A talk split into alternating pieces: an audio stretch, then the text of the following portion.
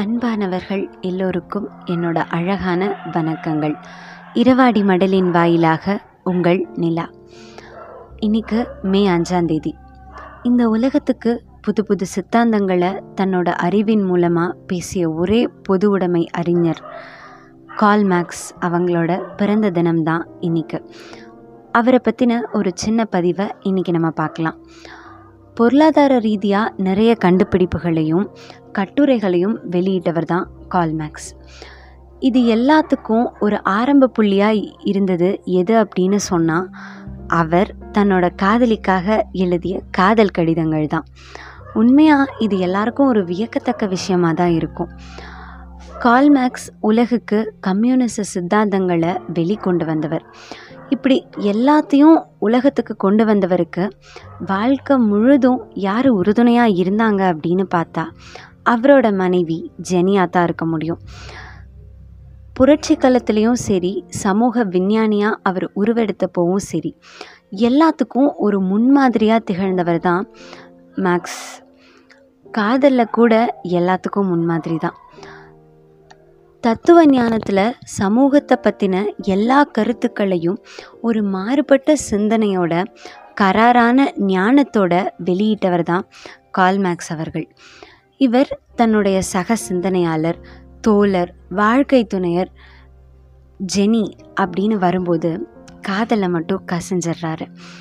இலக்கிய மேதைகள் கூட சரிசமமாக போட்டி போடுற அளவுக்கு நிற்கிறாரு இது எல்லாத்துக்கும் காரணம் அவரோட காதலி ஜெனி தான். மேக்ஸ் அடுத்த வீட்டில் இருந்த அழகி தான் ஜெனி. காண சகிக்காத ஒரு தோற்றமுடையவர் தான் நம்மளோட மேக்ஸ். அந்த மாதிரி ஒரு கருப்பு நிற தோற்றத்தோடு இருந்த மேக்ஸோட மனசில் உள்ள புகுந்தவர் தான் இந்த அழகி ஜெனி அவர்கள்.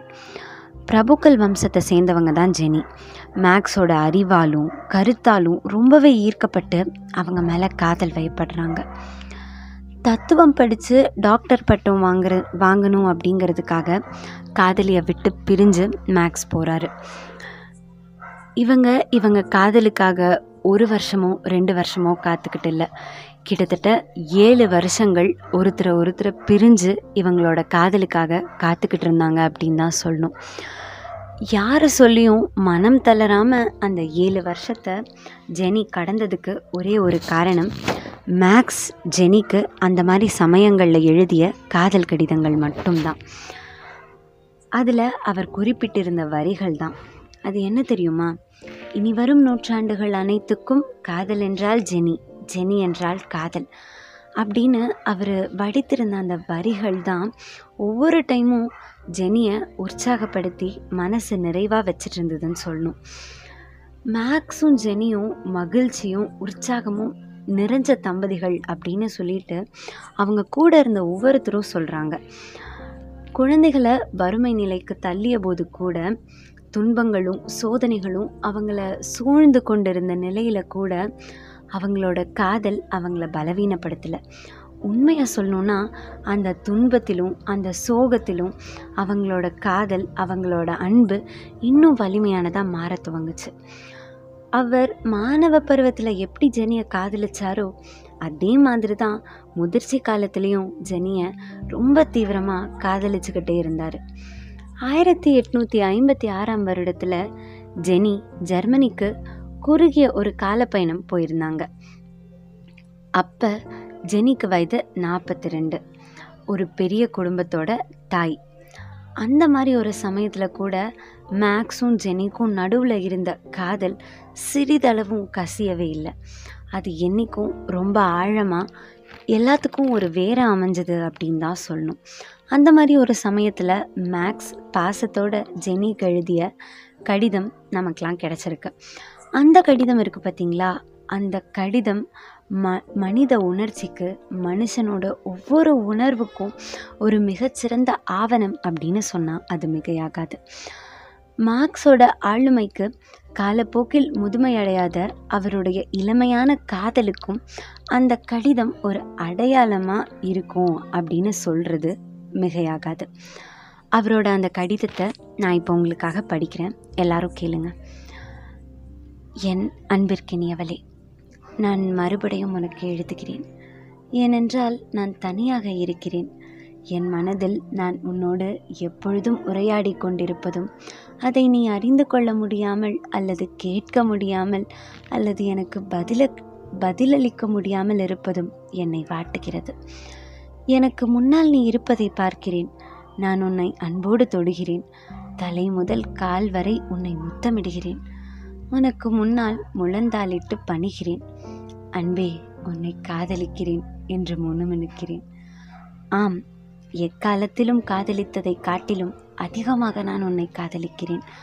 அது உண்மை.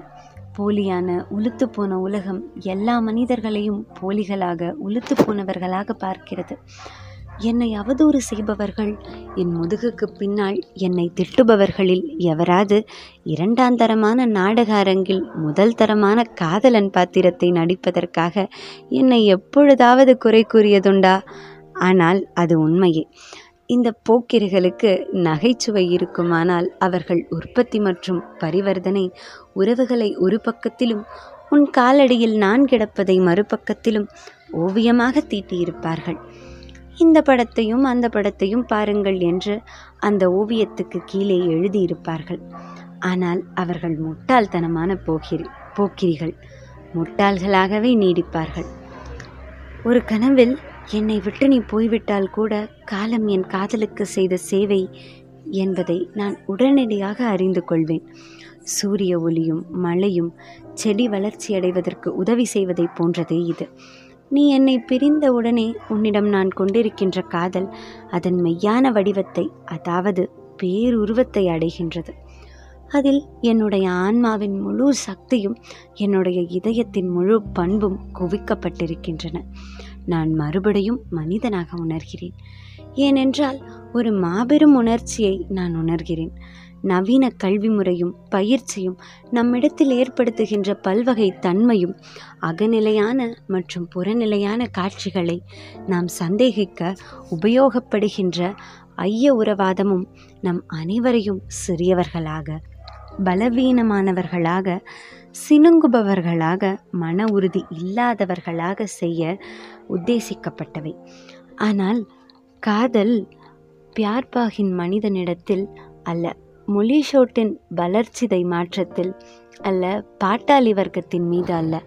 ஆனால் அன்பு நிறைந்த பெண்ணிடம் உன்னிடம் காதல் கொள்வது ஒரு மனிதனை மறுபடியும் மனிதனாக்குகிறது. அன்பே நீ சிரிக்கலாம். நான் திடீரென்று பிரசங்கத்தில் இறங்கிவிட்டது ஏன் என்று கேட்கலாம். ஆனால் உன்னுடைய இனிமை நிறைந்த தூய்மையான இதயத்தை என் இதயத்துடன் சேர்த்து அணைக்கிறேன். நான் மௌனமாக இருப்பேன். ஒரு வார்த்தை கூட பேச மாட்டேன். என் உதடுகளில் உன்னை முத்தமிட இயலாதபடியால் என்னுடைய நாக்கினுள் தான் உன்னை முத்தமிடுவேன். வார்த்தைகளைத்தான் கொட்டுவேன். நான் கவிதை கூட எழுதுவேன் என்பது மெய்யே. உலகத்தில் பல பெண்கள் இருக்கிறார்கள். அவர்களில் சிலர் அழகானவர்கள் என்பது உண்மையே. ஆனால் ஒவ்வொரு அசைவிலும் ஒவ்வொரு சுருக்கத்திலும் என்னுடைய வாழ்க்கையின் மிகவும் சிறந்த மிகவும் இனிமையான நினைவுகளை தூண்டுகின்ற அந்த முகத்தை நான் மறுபடியும் எங்கே காண்பேன். உன்னுடைய இனிய முகத்தில் என்னுடைய முடிவில்லாத துயரங்களை ஈடு செய்யப்பட முடியாத இழப்புகளை நான் காண்கிறேன். உன்னுடைய இனிய முகத்தை நான் முத்தமிடுகின்ற பொழுது நான் துயரங்களை முத்தமிட்டு விரட்டுகிறேன். அவளுடைய கரங்களில் புதைந்து அவளுடைய முத்தங்களில் புத்துயிர் பெற்று. அதாவது உன்னுடைய கரங்களில் உன்னுடைய முத்தங்களின் மூலம் நான் பிராமணர்களுக்கும் பிதாகோசருக்கும் மறுபிறவையை பற்றி போதிப்பேன்.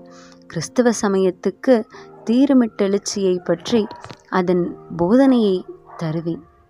உங்கள் கால். எவ்வளோ அழகான கடிதம் பார்த்தீங்களா? பிரிவோட வாதையில் இருந்த மேக்ஸ் ஜெனிக்கு எழுதிய கடிதம் உலகத்தில் மிக பெ புகழ்பெற்ற காதல் கடிதங்களில் ஒன்றா மாறுச்சு அப்படின்னா அது உண்மையாக மிகையாகாது.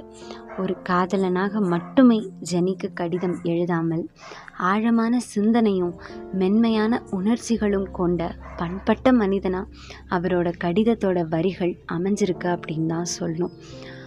அப்பா ஒரு மனுஷன் தன்னோட மனைவியை இந்த அளவுக்கு கடைசி வரைக்கும் காதலிக்க முடியுமா? அப்படிங்கிறது இன்னைக்கு இருக்க காலகட்டத்தில் ஒரு கேள்விக்குறியான விஷயமா இருக்கலாம். ஆனால் உண்மையாக மேக்ஸ் அந்தளவுக்கு தன்னோட மனைவியை தன்னோட காதலியை கடைசி வரைக்கும் ரொம்ப அழகாக ஆழமாக காதலிச்சிருக்காரு. துன்பத்தில் கைப்பிடிச்சிருக்காரு. துயரத்தில் தோள் கொடுத்துருக்காரு. இன்பத்தை பகிர்ந்திருக்காது.